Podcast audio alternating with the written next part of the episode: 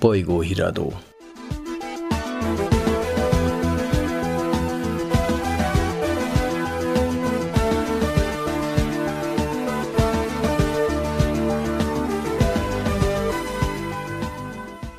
Köszöntöm hallgatóinkat, Bara Péter vagyok, mai bolygóiradókban az elmúlt hét történésének egy részéről beszélgetünk Benda László újságíróval. Szerbusz, jó napot mindenkinek! Az első, hogy elhunyt Madeleine Albright volt amerikai külügyminiszter. A világ események többsége kapcsolatban van az Ukrajnában zajló háborúval. Az amerikai elnök földrészünkre érkezett. NATO és Európai Uniós tanácskozás volt. A Budapesten tartandó Visegrád találkozóját bolykottálja a cseh hadügyminiszter. Dél-Koreában elnökválasztás volt. Észak-Korea újra... Nem mond tovább, hát ez nem ennyi. hideg élelmet követel. Jó, akkor kezdjük a Madeleine Albright-tal.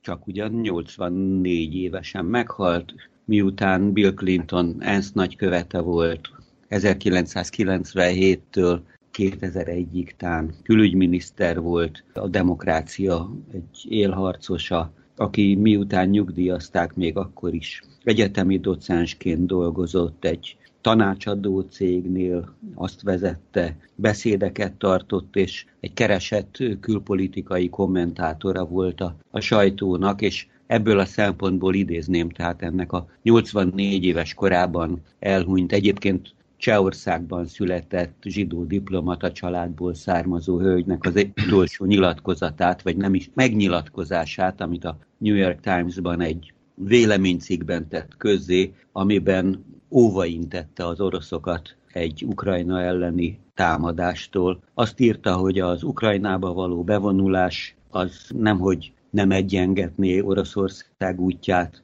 a nagyhatalmiság vagy a nagyság felé, hanem Putyinnak a tehetetlenségét igazolná, mert ezzel diplomáciailag elszigetölődne, gazdaságilag megszenvedné, és még stratégiailag is sebezhetővé válna. Ő mondta azt egyébként, Albright asszony, aki Madlenka Korbelováként látta meg a napvilágot, hogy amikor megkérdezték, hogy meddig marad aktív, még, még nem vonulok vissza, még túl sok a munkám, és amíg egy halottas kocsi nem jön értem, addig folytatom. Nos, ez bekövetkezett. Maradjunk az USA képviselőnél. Az amerikai elnök Európába érkezett, összefüggésben az ukrajnai háborúval, hát részben, és találkozott. Nem, alapvetően én azt mondanám, hiszen nyolc éve nem járt az Egyesült Államok elnök egy ilyen Európai Uniós csúcson. Hozzáteszem, hogy egyben összecsapták egy NATO és egy G7-es, tehát a legfejlettebb országok csúcsértekezletével, amiről Oroszországot már jóval korábban kizárták. Tehát Biden itt járt egy háromnapos európai kiskörúton, Lengyelországot is fölkereste, sőt az ukrán határ közelségét is, és ezen nagyon lényeges megállapodások születtek, részint a NATO csúcson, részint az Európai Uniós csúcsértekezleten. Én azt emelném ki, hogy egy olyan gázmegállapodást kötött az Unió az Egyesült Államokkal, amivel azt reméli, hogy jelentősen csökkenteni tudja az oroszoktól való energiafüggést, gáz olajfüggést, mindenek előtt a gáz behozatalét. Az Európai Bizottság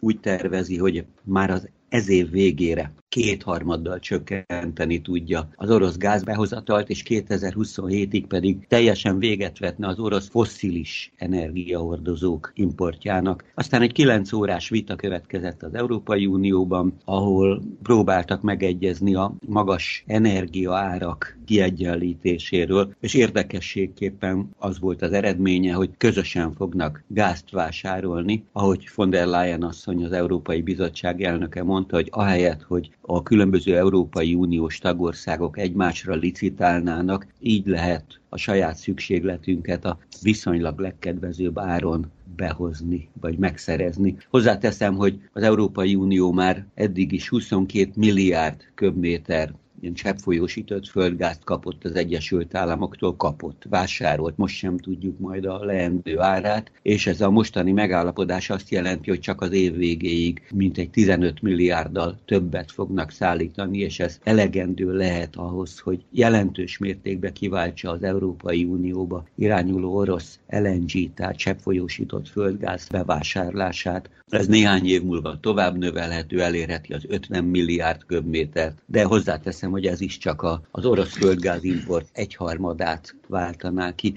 És nem véletlen, hogy a német alkancellár és egyben gazdasági miniszter, az egyébként zöldpárti Robert Habeck már a héten Katárban és az Egyesült Arab Emírségekben már lendő beszerzésekről, energiabeszerzésekről tárgyalt és kötött egyezményeket. Érdekes volt a magyar visszhangja egyébként ezeknek a NATO és Európai Uniós csúcsoknak némiképpen ellenmondásos, tehát Orbán már várja a külföldi katonákat, hiszen abban is a NATO-ban megállapodtak, hogy újabb amerikai katonákat küldenek ezekbe az úgymond NATO frontországokba, tehát amelyek legközelebbről érintettek a válságban. A külügyminisztere pedig azt mondta, hogy erre elég lenne a magyar honvédség, ezt persze korábban mondta. Orbán Viktor bejelentette, hogy nem küldünk katonákat Ukrajnába, elfogadták, hogy fegyvereket sem küldünk, és Magyarország területén keresztül sem haladhatnak továbbra sem át fegyverek Ukrajna területére. Mondjuk ebből nagyjából annyi lehet igaz, hogy mi ugyan nem szállítunk fegyvereket Ukrajnának, de az uniós kasszán keresztül hozzájárulunk majd a szomszédnak nyújtott katonai segítséghez, és csak közvetlenül Ukrajnába nem lehet fegyvereket szállítani Magyarország területén keresztül, tehát más országokon át, mint egy tranzitban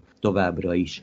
Érdekes módon Orbán ezt úgy kommentálta, hogy sikerült a józanésznek érvényt szerezni ezen a csúcsértekezleten, illetve a másikon az EU azt mondta, hogy Magyarországra pedig továbbra is érkezik gáz és olaj, mert hiszen ide a gáz 85%-a Oroszországból érkezik, az olajnak pedig csak nem a, a kétharmada. Nem mellesleg hozzáteszem, hogy a külügyminisztériumi adminisztrátorok, tehát mind a miniszter, mind pedig államtitkára azt nevezte meg utólagos kimagyarázkodási kulcsnak, hogy Zelenszky, aki bírálta Orbán személyesen is a videó felvételen közvetített beszédében, hogy Zelenszky az eseményeket ukrán szemüvegeken átnézi, Orbán Viktor pedig magyar szemüvegen keresztül, hát mi máson keresztül nézhetnék. Egyébként pedig a TASZ kiemelt hír címe az volt ezzel kapcsolatban, hogy Magyarország elutasította azt a felhívást, hogy Ukrajnának fegyvert szállítson, és lemondjon az oroszországi gázról. Ez mind jellemző a jelenlegi állapotokra. Minden esetre a cseh hadügyminiszter asszony nem jön ide a következő héten a Visegrádi négyek tanácskozására emiatt. Ugye?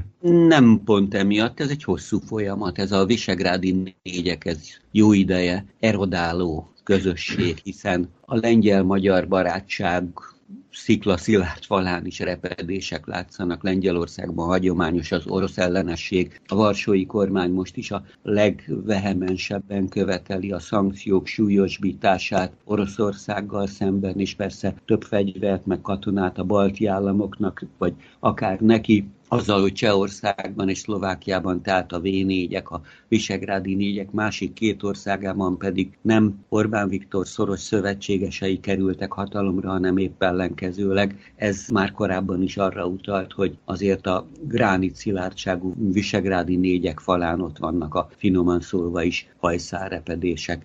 És nyilván azzal, hogy a magyar kormány azért ilyen felemás állásfoglalást tesz közzé, vagy hangoztat ezeken a különböző nemzetközi fórumokon. Ez is hozzájárulhatott ahhoz, hogy a cseh védelmi miniszter nem vesz részt az egyébként Budapesten szerveződő vagy szervezendő következő ilyen védelmi miniszteri értekezleten. Legalább ennyire érdekes lehet az is, hogy magával a lényeggel, az ukrán-orosz konfliktussal kapcsolatban, hát meglehetősen megdermettek ugyan a frontok, és érdekes volt az orosz fegyveres erők vezérkara. Fő operatív főcsoport főnökségének a vezetője egy vezérezredes tett közé egy nyilatkozatot, ami azt sejteti, hogy az oroszok stratégiát váltanak, és inkább elsődlegesen annak a két már korábban kis részt elragadott megyének, Donetsknek és Luhansk megyének a teljes megszállására koncentrálnak, amelynek, hát mondhatnám így, hogy részben az ürügyén kirobbantották az immár több mint egy hónapja tartó háborút. Térjünk át a koreai félszigetre.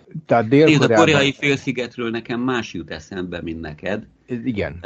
Tudnélik, az ukrán-orosz háború meglehetősen elvonja a figyelmet a másik nagyon súlyos világméretű válságról, a Covid-ról. Arról a világjárványról, amely már 4800 esetet produkált, az elhunytak száma meghaladja a 6 milliót, sőt csak az Egyesült Államokban, amely ezen a tragikus világranglistán az első helyet foglalja, tehát magában Amerikában meghaladta az egymilliót az elhunytak száma, de az elmúlt időszakban a koreai félszigetről, pontosabban Dél-Koreából érkeznek a, a legdrámaibb számok, hiszen naponta frissített adatok szerint 320-500 ezer új fertőzöttről adnak számot, és meglehetősen sok elhunytról. Hozzáteszem, hogy ami az elhunytak számát illeti, így is mint egy, az egyharmadát éri el az ötször több mint ötször akkora népességű Dél-Koreában a Covid-ban elhunytak száma, mint Magyarországon. De Dél-Koreában csak ugyan voltak elnökválasztások, Észak-Korea rakétákat lövöldöz ki, az nyilvánvaló, hogy ezek a konfliktusok, a dél-kínai tenger kérdése, az orosz-japán szigetvita, ami persze a második világháború óta tart, ezek épp úgy arra szolgálnak, hogy kihasználják a különböző feszültség lehetőségeket, hogy az ukrán-orosz háború úgyis mindenről elvonja a figyelmet. Én ezt feltételezem abból, hogy Észak-Korea meggyorsította, sőt az elmúlt héten négy év után először egy állítólag interkontinentális ballisztikus rakétát lőtt ki a ott keleti tengernek nevezett tenger irányába, a csendes óceán irányába. Dél-Koreában egyébként választások voltak, te ezt pedzetted.